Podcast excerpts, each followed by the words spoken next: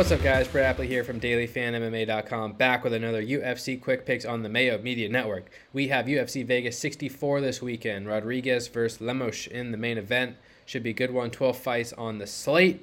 As always, going to give you my favorite cash game play, tournament play, salary play, and another matchup that I'm eyeing um, in tournaments. And before I get into those picks, please make sure to subscribe to the channel, like the video, and comment below. Let's go with uh, who your favorite play is in the 8K range. I like doing that. There's a lot of high upside fighters in the 8K range. So if you can just tell me who you're going to play and who's going to come through in that 8K range, you're going to get a big leg above the field. So uh, always interested to see who you guys select. All right, without further ado, let's get into my cash gameplay of the week. It's going to be none other than Marina Rodriguez.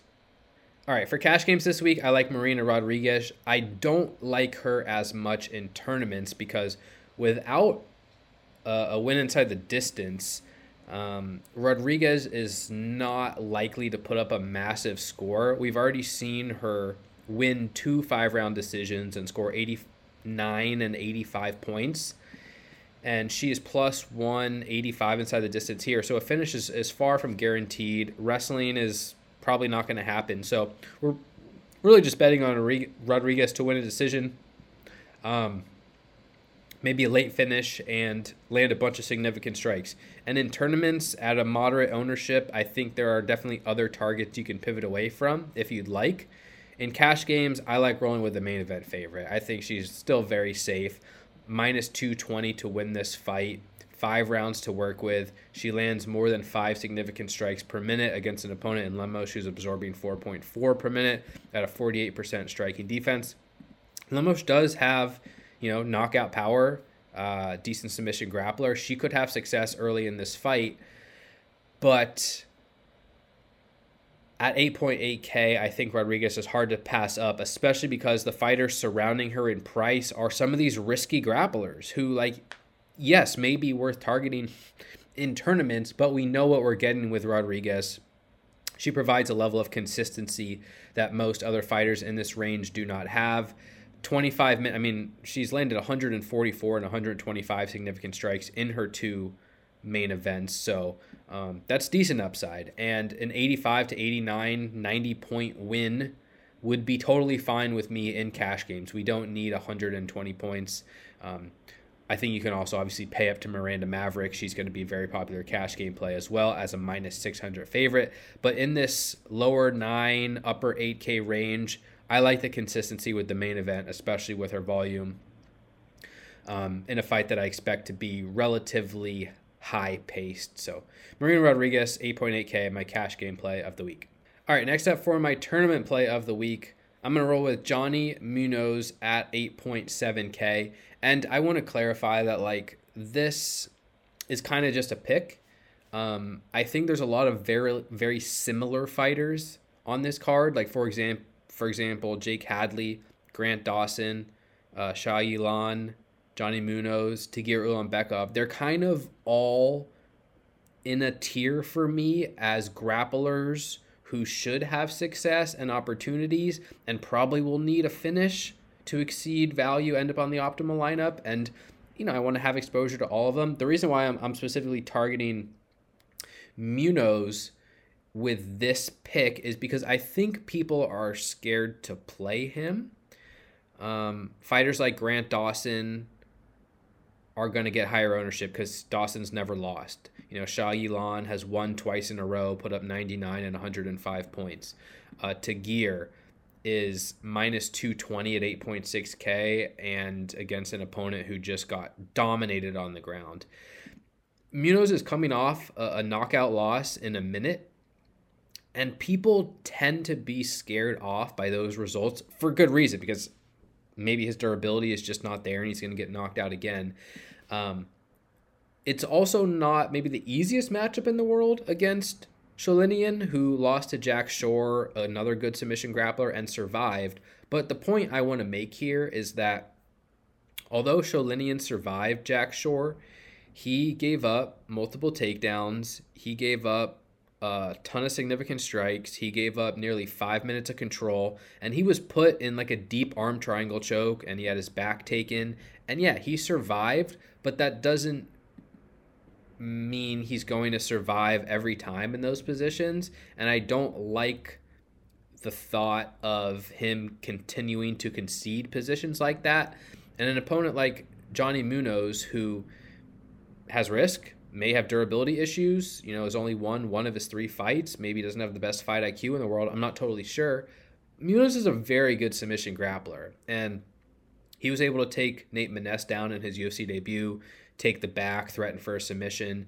He submitted Jamey Simmons in his second fight. And yeah, he's coming off a knockout loss, but this dude's a really good submission grappler. If he's able to land, you know, two to three takedowns, I think he's gonna get advantageous positions. I think he'll take the back. He could put himself um, you know, give, give himself an opportunity to win by arm triangle as well. And at 8.7K, it's a decent price point to pay. He is plus 200 inside the distance. It's not spectacular, but it's fine. It shows that there's some finishing upside.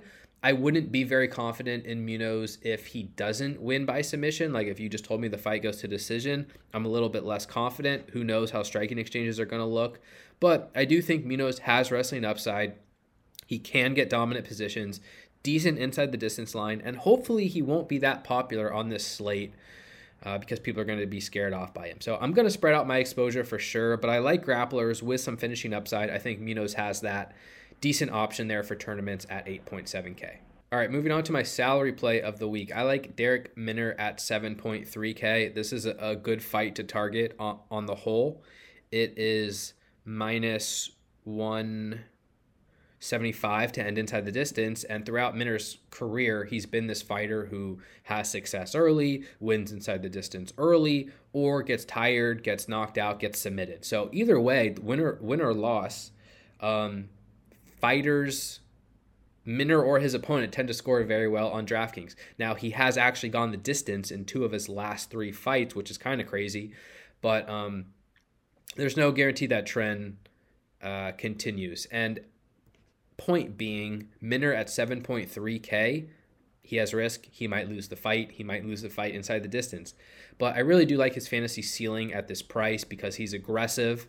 He's a good submission grappler. And he's fighting an opponent in Shayilan who, you know, lost to Josh Culibao a year ago and gave up two takedowns to Sean Soriano a year ago and got his back taken by Sean Soriano and got his back taken by TJ Brown in 2022.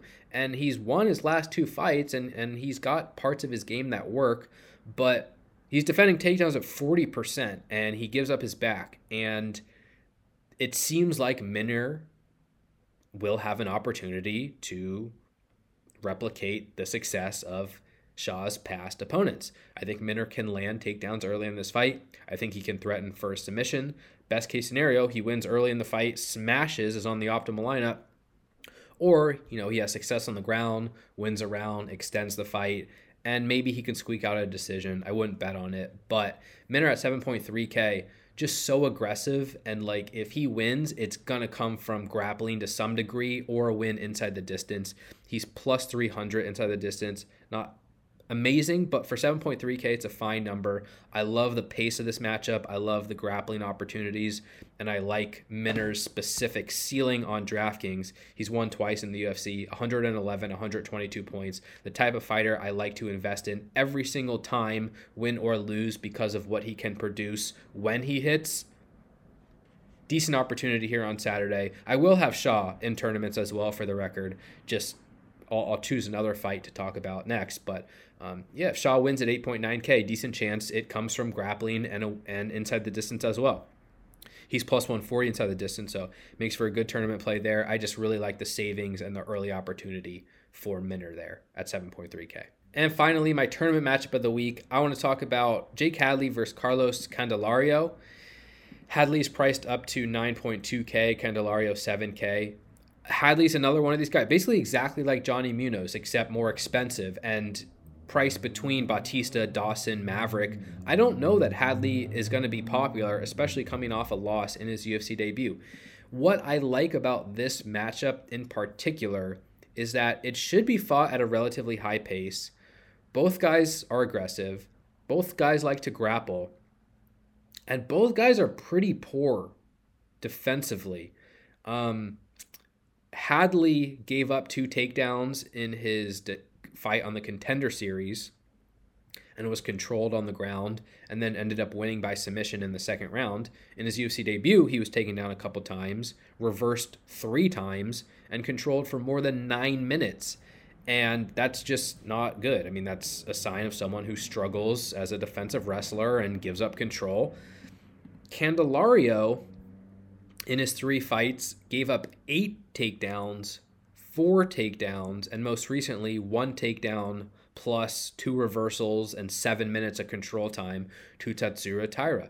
This guy concedes takedowns, concedes dominant position, and yeah, he'll scramble up, but I I really like the lack of defense on both sides because it just gives the winner of this fight an opportunity to score. If you have two fighters who are super defensively sound, well then it's hard for either guy to implement their game. It's hard for either guy to land much offense either on the feet or easily land takedowns, easily earn control.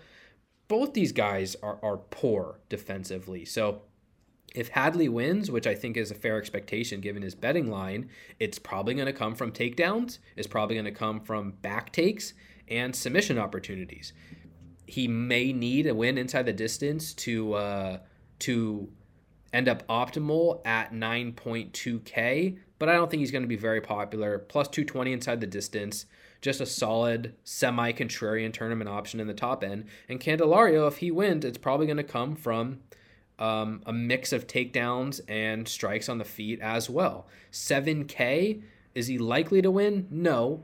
But if you're you know, priced below Amanda Lemos, you got, you know, Minner, Mark Madsen, Benito, Candelario, Shanna Young. It's not the greatest range in the world. I'm fine taking a couple chances here on Candelario at 7K just for the the ability to produce offense, the up paced matchup. I think it should be a fun fight. Looking forward to that one. All right, guys, that's going to do it for this week's UFC Quick Picks. Thank you so much for the support. You can follow me on Twitter at Brett Appley, double T, double P, dailyfanmma.com for all your DraftKings breakdowns needs. Just posted an hour plus podcast over there. Got like 15,000 words covering every single fight on the slate. Make sure to subscribe to the channel, like the video again, let me know who your favorite play is in the 8K range. And best of luck in your contest this week, guys. Take care. Talk to you soon. Peace.